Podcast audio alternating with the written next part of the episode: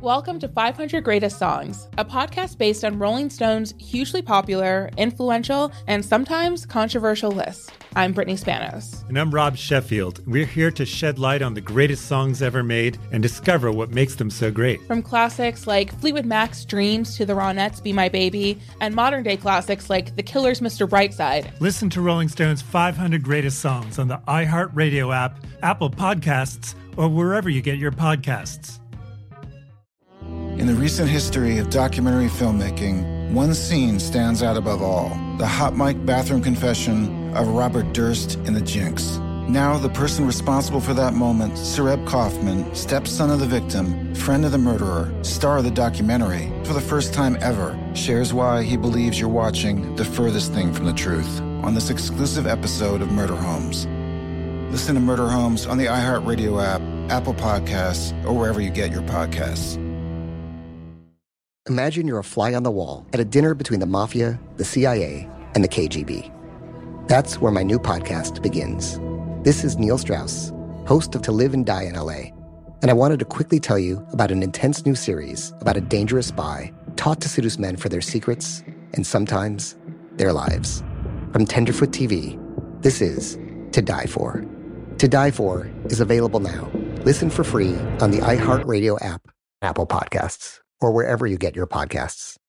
I'm Diosa. And I'm Mala. We're the creators of Locatora Radio, a radiophonic novela, which is a fancy way of saying a, podcast. Welcome to Locatora Radio Season 9 Love, Love at, First listen. listen. This season, we're falling in love with podcasting all over again. With new segments, correspondence, and a new sound. Listen to Locatora Radio as part of the My Cultura Podcast Network, available on the iHeartRadio app, Apple Podcasts, or wherever you get your podcasts. The 27 Club is a production of iHeartRadio and Double Elvis.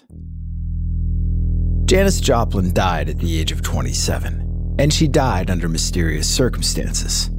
I can give you 27 reasons why that statement is true.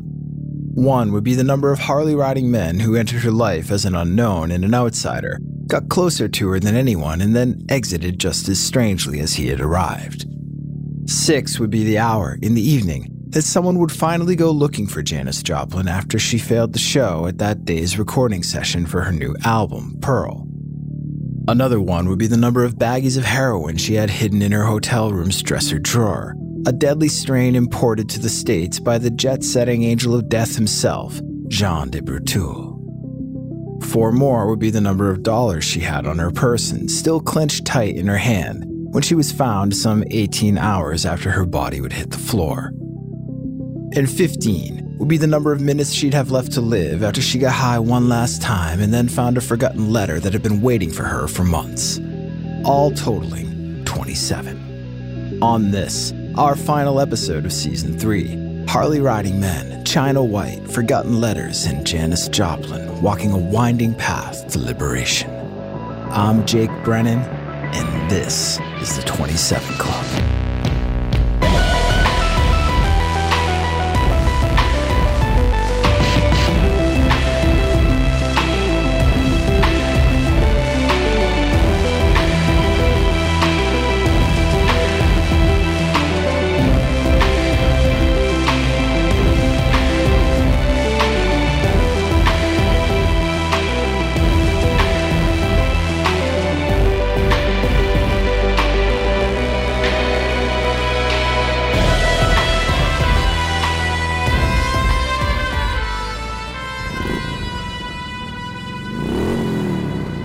Jumped the curb with ease.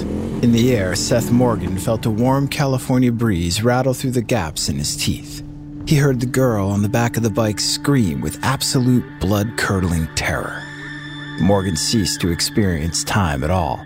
He couldn't tell if time had, in fact, stopped, or if it was actually barreling forward with maniacal speed, just like the Harley was barreling recklessly forward in the middle of the air.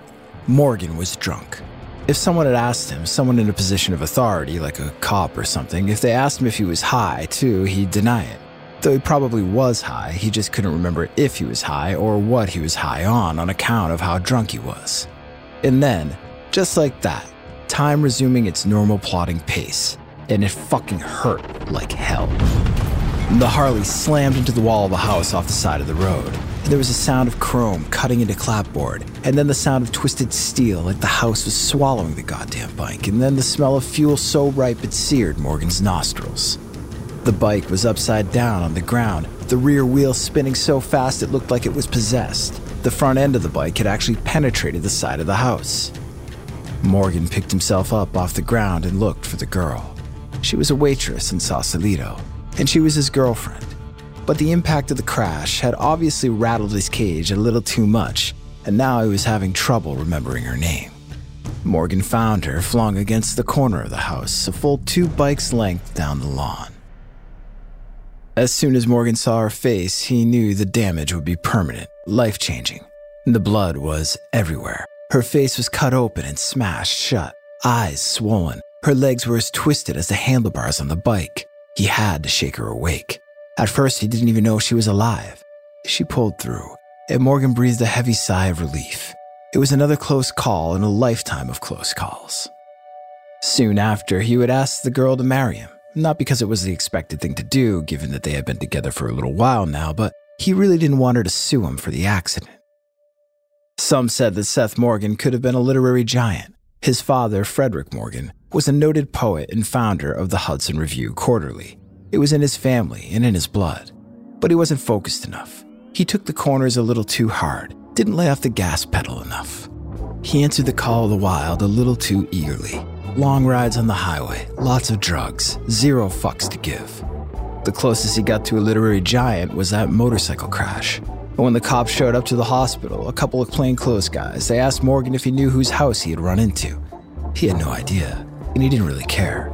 He was busy nursing a bruised elbow and pushing a call button to get a nurse into the room so that he could get something to dull the pain.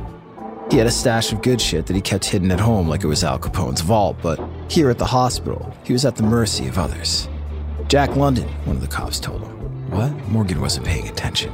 The house you hit, the other cop added. It belonged to Jack London, way back, the naturalist. Sure, Jack London, Morgan knew that name, he still didn't care. And the cop went on. Wolf House is what the place is called. Those ruins near the house you fucking ran into, fire burnt the place to the ground before they even finished building it, decades ago. Place is on some National Historic Register or some bullshit. The first cop piped up. Did you hear that? You ran into a historic register. Jack London did his fair share of roaming, dropping out of school and hanging around Berkeley. He was a man after Morgan's own heart. Maybe Jack London would have forgiven Seth Morgan for catapulting his bike into the side of his old house. But The current owners, not so much. Then the cops switched gears. They were done breaking the ice. The cops asked Morgan about her, not the Sausalito chick riding back saddle on the Harley, the other one, the one before, the girl from 1970. One of the cops got out a small notebook and turned to a clean page. California was a small world, they said. They knew that he, Seth Morgan, had been engaged to Janis Joplin, not even a year ago. And they knew he had called down to City Hall to inquire about getting a marriage license shortly before her death. And they knew that he was the closest person on earth to Janis Joplin when she was found dead in the Landmark Motor Hotel that October evening. And they wanted to know everything he knew about that particular October evening. Where was he? What was he doing? When did he talk with her last, see her last? Why did he want to marry Janis Joplin? What exactly happened to Pearl? Morgan didn't deny being engaged to Janis, didn't deny that he was flying to LA that night to see her, that they had plans, but he didn't have anything else to say about her sudden death. He knew his rights. Plus, he'd already talked to the cops in Los Angeles when it first happened. He had told them everything he knew. He didn't know what these Sausalito cops had heard. Seth Morgan might be a lot of things drug dealer, poet, fuck up, but he was not a suspect. The rumor mill had gone into overdrive when Janis died just days after her body was found by John Cooke after not showing up for that day's recording session. Conspiracy theories were all the rage. Did you hear? Janis Joplin was killed by a jealous guy. Now, I heard it was a jealous girl. You know what they say about who she liked between the sheets. Hold up, it was the CIA, man, the FBI. They've been watching her ever since the ghetto. She was too progressive, an enemy of the conservative state. Ha! The feds, bullshit, it was the mafia. You don't think Janis had connections to made men? Come on, capable men, qualified men? They iced her for some old drug debt, man. Don't kid yourself. Well, to be honest, I heard from a friend who heard from his second cousin who happened to overhear a conversation at Barney's Beanery in Los Angeles it's all part of some rock and roll hit. It was the same people who did Jimi Hendrix last month in London, man. You just watch, Jack. More rock and rollers are gonna wind up dead real soon. In the Sausalito hospital, Morgan was suddenly thinking about her again. He hadn't thought about her in months. Not that he didn't want to think about her, it just hurt too much. He hadn't let that particular wound heal. He just put some makeshift bandage over it, a bottle of scotch or a line of cocaine, and hoped it would go away on its own. But the reality didn't just go away. Janis Joplin was dead. And Seth Morgan, her final flame, didn't know what to do with that kind of information besides jump a bike and ride very, very far away from it.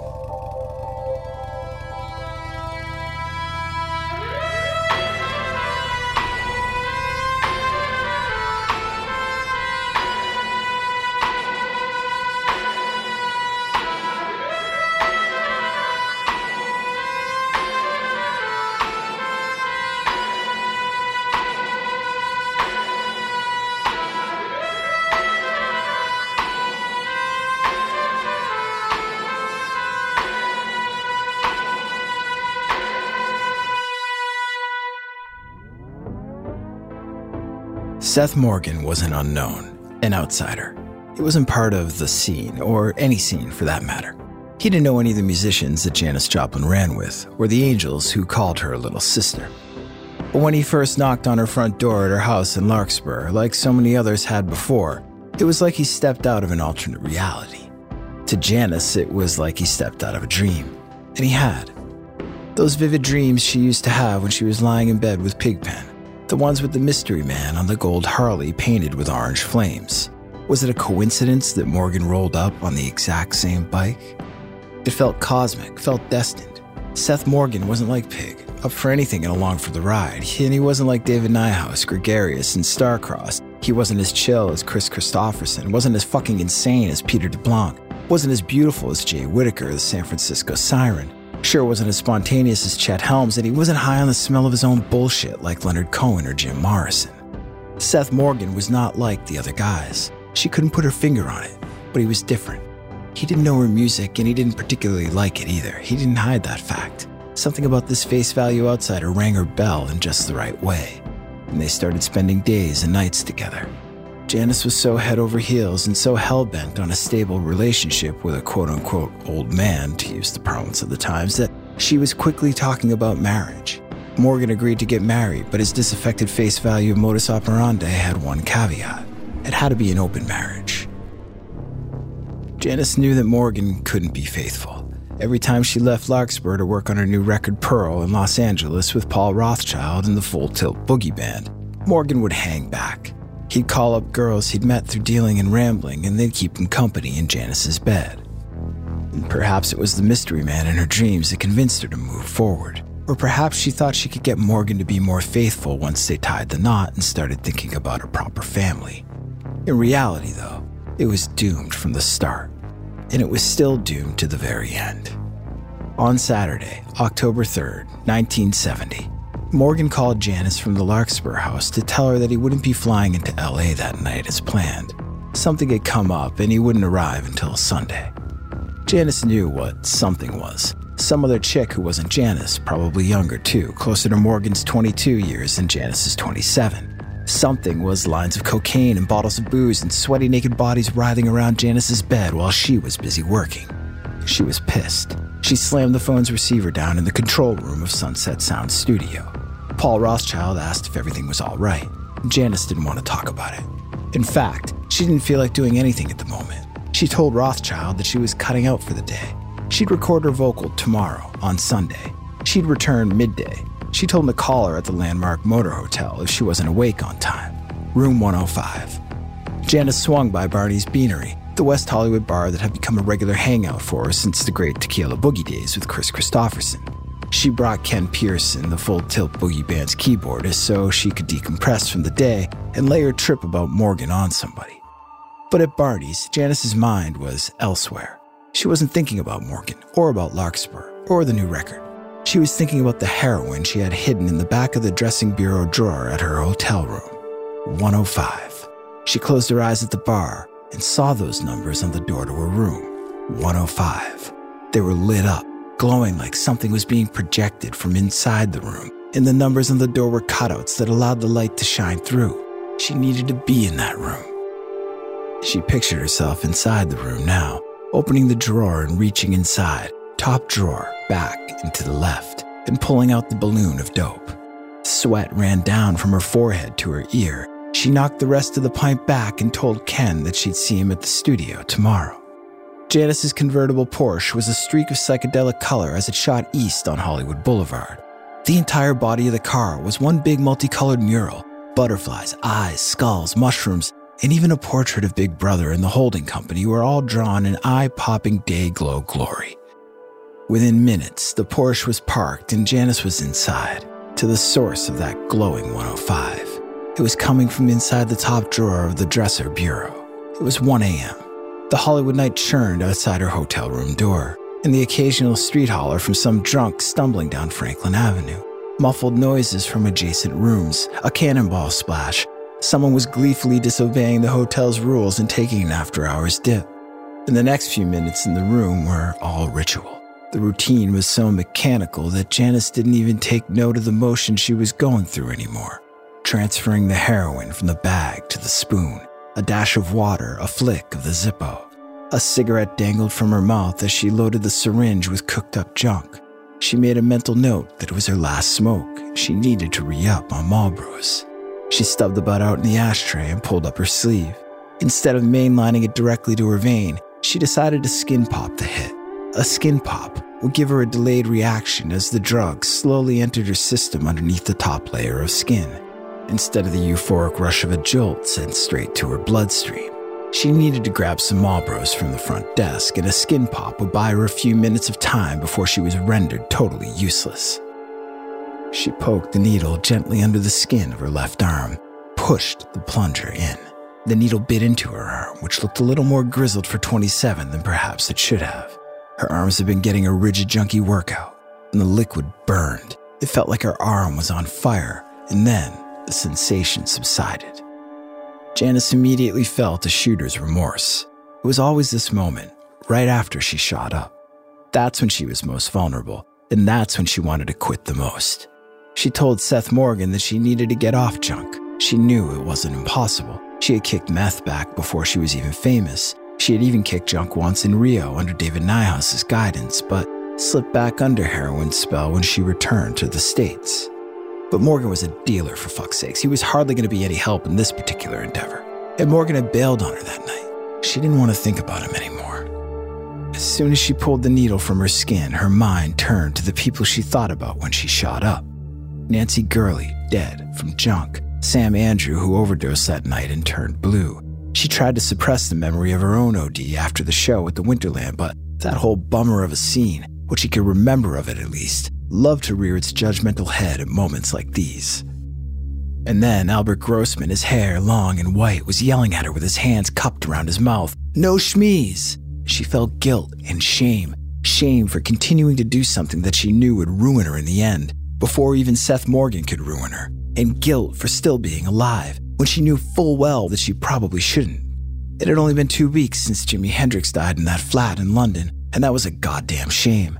Janis felt guilt when she thought about Jimi, gone at 27, and Al Wilson, guitarist for Canned Heat, gone at 27 too. Just a few weeks before that, found dead in someone's yard with a bottle of Seconal at his side.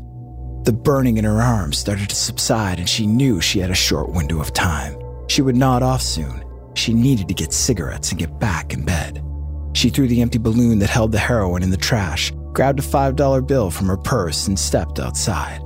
She then pulled her shirt sleeve down to hide any track marks and thought she heard the rumble of a motorcycle engine approaching from the distance as she made the quick walk to the hotel lobby.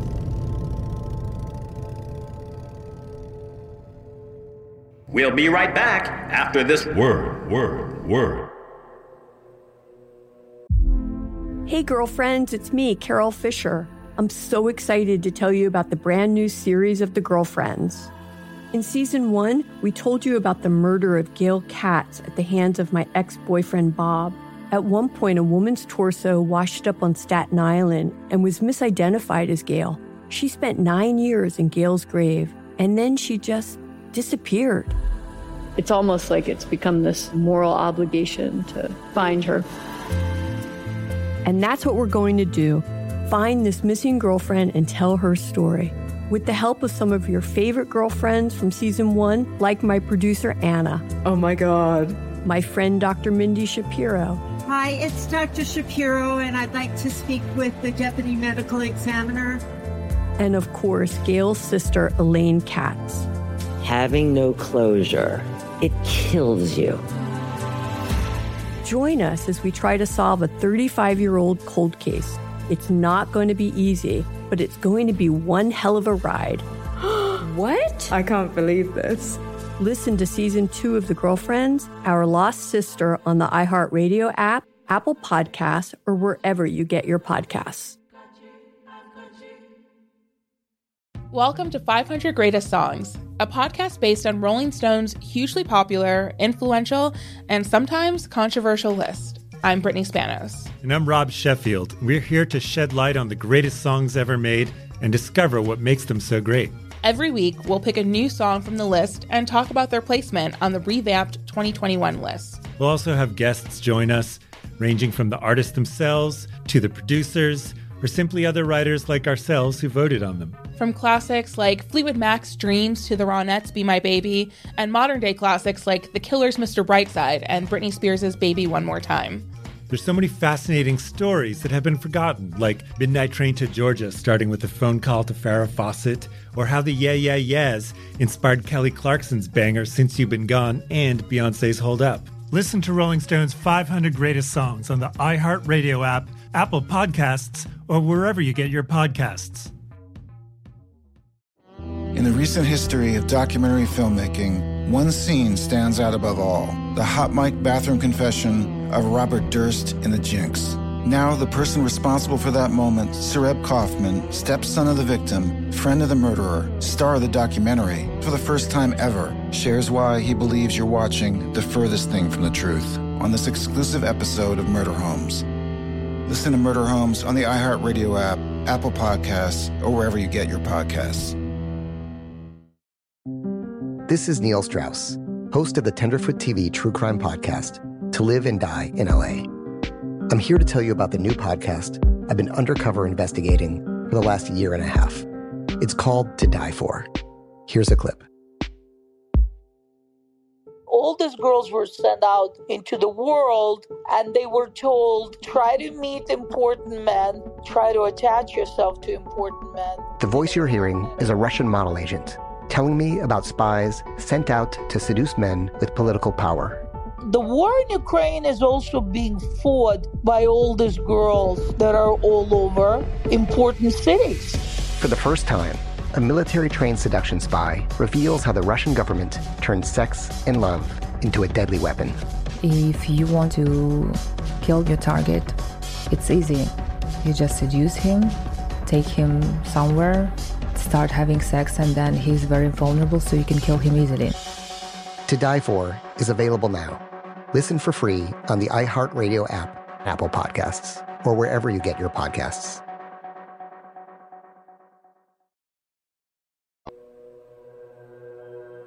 The V on the neon vacancy sign near the lobby door of the Landmark Motor Hotel flickered on and off. It buzzed every time the light went out, and then would crackle when it came back on. Inside the lobby, Janis slipped Haggy, the hotel's manager, her $5 bill and asked for change for the cigarette machine. She popped a few quarters in the machine and pulled on the lever below the Marlboro Reds. And with the cigarettes in one hand and four bucks fifty cents in change in the other, she turned to walk back to her room before the skin pop hit did its dark magic. She was only a few steps away when Haggy hollered after her, waving an envelope in his hand. A letter had arrived for Janis weeks before and had sat in her mailbox collecting dust. She never checked, and Haggy had forgotten to remind her, until now. Haggy wished Janis a good night, not realizing at the time that he would be the last person she would ever speak to. She took the letter back to her room. She sat on the side of her bed and looked at the postmark, August 17th, almost two months ago. From the postmark, it looked like it was mailed from somewhere in Asia. She opened the envelope and saw that the letter was from David Niehaus. Come on, Mama, the letter read in David's swashbuckling handwriting. Sure would dig that you were here. Come over and see some of the East. Nepal in October is said to be really something. Write me, If you can come for a few weeks or a few years, I really miss you. Things aren't the same alone. Love you, Mama, more than you know. She put the letter down on the bed. Then she placed the pack of Marlboros on the table next to the bed. She felt a pang of wanderlust for Rio and Carnival and the beaches of Brazil. She felt a deep desire to see David again. And then she felt the room swerve violently to the left. Janis tilted her head backwards and it felt like it weighed a hundred pounds. The fire she'd felt in her arm when she first shot up was now spreading all over her body. It was happening. She could feel it coming. This is the moment when you make sure your buckle is fastened and that your arms and legs are securely inside the vehicle. The room jerked to the side a second time. She felt a wave of nausea, and then the fire in her body surged into her neck and head. She shut her eyes and was no longer in the hotel room. She was on the dirt road, surrounded by eucalyptus trees, the one in her dreams that had led to the Vedanta Society near Olema. All she could hear was the distant roar of the ocean and the scattered melody of birdsong. She was waiting, standing on the dirt road. Her eyes were clenched tight, just like they were on the bed in the hotel room. She waited some more. She wanted to get lost, real lost, for real lost. She wanted to feel liberated, real liberation. She wanted to hop on the back of the Harley that she knew would come motoring down that road any minute now. She wanted to hop on the bike, hold on for dear life, and be taken far away down an unmarked road to an undisclosed location where she could just be. No past, no future, just a moment in the present that could be hers, that she could hold on to forever. She knew it was coming. The bike, the gold Harley with the orange flames, the one with the driver who may or may not be Seth Morgan. And maybe it wasn't Seth Morgan after all. Maybe it was someone or something coming to take her somewhere else, somewhere far away from Larkspur or Hollywood or San Francisco. And then, in the distance, she heard it. The rumble of the Harley. It was getting closer. She could hear it, but she couldn't see it. The rumble got louder and the ground began to shake. The eucalyptus leaves began to tremble. And the sound of a bike throttle opening up echoed down the road, and the hum of the engine got so loud now that Janis had to cover her ears. It sounded like the bike was right beside her, a fucking bat out of hell, but she saw nothing. No bike, no rider, no orange flames, no dust kicking up the road. It was just Janis, waiting while the rumble of the engine shook the ground at her feet. She didn't know it at the time, but the heroin she'd skin popped was a strain called China White. China White had just made its debut on the streets in the States, courtesy of Jean de Breteuil, aka the Count, aka a French aristocrat and playboy who scored drugs for famous musicians primarily so he could get his sycophantic yayas out. Some called the Count a solid hookup, others called him a necessary evil, and a few called him a friend. Others referred to him as the jet setting angel of death, maybe the kind who favored gold motorcycles with orange flames. Pamela Courson, Jim Morrison's longtime girlfriend, called him a lover, and so did Marianne Faithfull. And the Count's China White may have even made its way up the nose of Jim Morrison on his last day on Earth later in 1971. The Count's own shit was so fucking intense that even he couldn't handle it, and it killed him too, at a tender 22 years old, in Morocco, just months after Morrison was found in a Paris bathtub.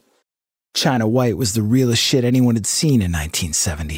Users were finding out about it the hard way by shooting and snorting it, thinking it was the same old shit they were used to. Its strength was somewhere around 40 to 50% pure. This in comparison to a typical batch of junk circa 1970, which was only 10% pure. So, although the skin pop maneuver bought Janis a few minutes to scurry down to the front lobby and back, the hit was pure as fuck China White, which meant those few minutes were the last she'd ever see. Her head, still feeling like a hundred pounds, snapped forward. Her eyes rolled into the back of her head. She fell forward off the bed and her face went right for the bedside table. Her nose came down on the edge of the table and snapped. Blood splattered along the table and the wall. She fell on the floor, face down, stuck between the bed and the table. The four bucks and fifty cents were still in her hand. Hours passed. Sunday morning was coming down. The sun rose and more hours passed. Her phone rang. More hours passed. Her phone rang again. Time had either stopped or it was barreling forward with maniacal speed. Down the road at Sunset Sound, Paul Rothchild had a funny feeling. He knew something wasn't right. He knew it, and he was so upset that he knew it because that funny feeling told him that this wasn't going to end well for anyone. Brian Jones and Jimi Hendrix, they were just the beginning. Rothchild could feel it. He could easily imagine Jim Morrison going down the same road. It was well after 6 p.m. that evening when John Cooke finally opened the door to room 105, stepped inside, and laid the first pair of eyes on the unthinkable. Janis Joplin, dead on the floor of the Landmark Motor Hotel at the age of 27.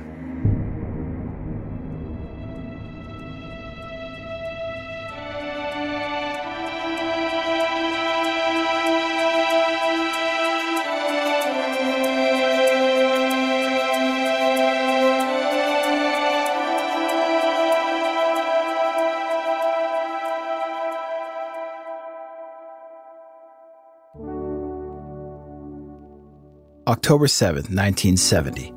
Janis Joplin's body was cremated. It had been three days since she had been found on the floor of her hotel room on Franklin Avenue in Hollywood. Her parents wanted to bring her body back to Port Arthur for a traditional funeral, but Janis had made her wishes clear to her attorney shortly before her death, who updated her living will accordingly. She refused to spend eternity in the very place she had spent her adult life running away from it. In life, she caught glimpses of liberation. In death, she wanted a symbolic gesture of liberation to be the last thing she ever did. Only days later, 200 of Janis's friends received invitations in the mail inviting them to an all night party at the Lion's Share in Marin County. The drinks are on Pearl, the invitations read. One of the stipulations in Janis's will was that $2,500 of her money fund a post mortem party for her friends. Partygoers, still in mourning, packed the tiny San Anselmo Club on October 26th, where the beer and wine was plentiful and the hash brownies were especially far out. No word on whether the hash brownies were provided courtesy of one of the evening's musical acts, the Grateful Dead, who were perhaps cramming in one last dosing prank on their beloved Pearl, just months after she had returned the favor on the Festival Express, when she got them all shit faced on booze. Paul Rothchild and the Full Tilt Boogie Band spent the few weeks immediately following Janis's death finishing up her last album. Pearl was released in January 1971, three months after Janis's death. Almost immediately, it became the biggest record of her career. Her cover of Kris Kristofferson's Me and Bobby McGee was a number one single for two weeks. Paul Rothchild knew he'd never make another album like it. The night Janis died, Bill Graham shut out the house lights at the Fillmore West when he heard the news. It felt like he was shutting the lights out on an era. In 1968, Graham had moved the Fillmore from the intersection of Fillmore and Geary to the corner of Market and Van Ness in order to meet the demand of more and more concertgoers. In the summer of 1971, he shut the lights off at the Fillmore for the last time. In 1991, Graham died when the helicopter he was in encountered rough weather near Vallejo, California, and crashed into a high voltage tower. He was 60. When Clive Davis first heard about Janis's death, he already had Janis on the brain. Columbia's offices had just received a new batch of Janis's previous LP, I Got Them Cosmic Blues Again, Mama. It was selling so well that he needed a re up. He probably still had Janis on the brain for years and years after the fact when he signed a who's who of strong female artists, including Aretha Franklin, Dionne Warwick, Patti Smith, Taylor Dayne, Alicia Keys, and Whitney Houston. He is 88 years old and currently holds the title of Chief Creative Officer at Sony Music Entertainment. When Albert Grossman first heard about Janis's death, he felt like he had lost a daughter. The loss of Janis shook him to his core, and he never really recovered. Soon after, Bob Dylan fired Grossman following an especially tenuous stretch. The two were embroiled in legal battles for much of the 70s. Grossman turned his focus to the recording studio and record label Bearsville that he started in the Woodstock neck of the New York woods. He died of a heart attack in 1986. When Kris Kristofferson first heard about Janis's death, he was at Joan Baez's place in Carmel, the place he had originally intended to visit that fateful day with Bob Neuwirth when the great Tequila Boogie came knocking on Janis's door. The next night, he joined a crowd of Janis's friends at the Landmark Motor Hotel, where someone played him Janis's recorded version of Me and Bobby McGee for the first time. From that moment on, every time Kristofferson played the song and sang the line somewhere near Salinas, he couldn't help but think of Janis. When David Niehaus heard about Janis's death, it wasn't that night, it was weeks after, possibly even months, and he heard it secondhand in a back issue of Time magazine that he just happened to stumble upon while traveling through Afghanistan. Seth Morgan, of course, heard the news right away, He went looking for liberation in his own twisted way and instead fell on increasingly harder times. He became addicted to heroin and then became a pimp to support his addiction. When that wasn't enough, he turned to armed robberies. He did 30 months in the joint. He got sober and wrote a novel called Homeboy. He took the book money and started shooting cocaine. And then, on October 19, 1990, loaded up on blow, Percodan, and a blood alcohol content three times the legal limit. Seth Morgan drove a motorcycle at high speed into the median strip on a New Orleans bridge. Both Morgan and his current girlfriend, who rode on the back seat, were killed instantly. Janis Joplin's body was cremated at her request and following a very private and very intimate service attended only by immediate family just days after her death. Her ashes were scattered into the sea off the coast of Marin County. The spot is one of the windiest in the entire state of California. In a single dramatic gust, her ashes were carried off by the wind, flung from the edge of the world and into the great beyond with nothing holding them back. Janis Joplin spun out in the California ether and into the consciousness of America. She didn't so much adhere to the motto live fast, die young as she did live fast, die free. Even if she did die, the tender age of 27, and even if it was only in death that she realized true liberation. I'm Jake Brennan, and this is the 27 Club.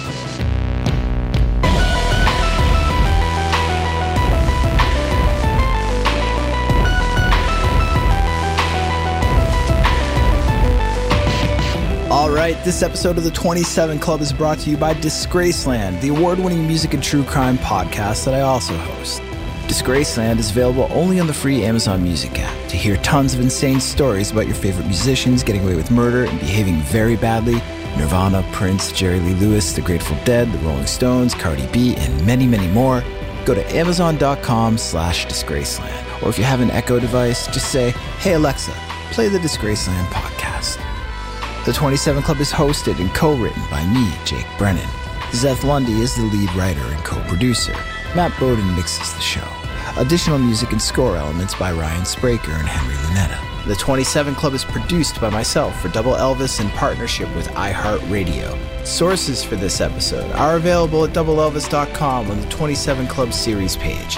Our previous seasons on Jimi Hendrix and Jim Morrison are available for you to binge right now wherever you get your podcasts. And if you like what you hear, please be sure to find and follow the 27 Club on the iHeartRadio app, Apple Podcasts, or wherever you get your shows. And if you'd like to win a free 27 Club poster designed by the man himself, Nate Gonzalez, then leave a review for 27 Club on Apple Podcasts or hashtag subscribe to 27 Club on social media, and we'll pick two winners each week and announce them on the Double Elvis Instagram page. That's at Double Elvis. Give that a follow. So get out there and spread the word about the 27 Club. You can talk to me per usual on Instagram and Twitter at DisgracelandPod. Rock a What's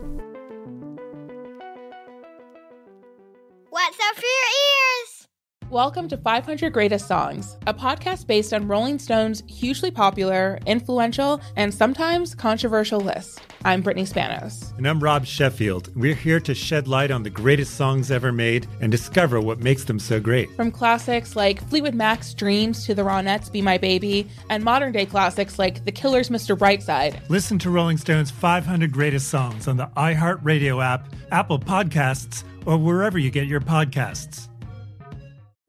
In the recent history of documentary filmmaking, one scene stands out above all the hot mic bathroom confession of Robert Durst in The Jinx. Now, the person responsible for that moment, Sareb Kaufman, stepson of the victim, friend of the murderer, star of the documentary, for the first time ever, shares why he believes you're watching the furthest thing from the truth on this exclusive episode of Murder Homes. Listen to Murder Homes on the iHeartRadio app, Apple Podcasts, or wherever you get your podcasts. Imagine you're a fly on the wall at a dinner between the mafia, the CIA, and the KGB. That's where my new podcast begins. This is Neil Strauss, host of To Live and Die in LA, and I wanted to quickly tell you about an intense new series about a dangerous spy taught to seduce men for their secrets and sometimes their lives.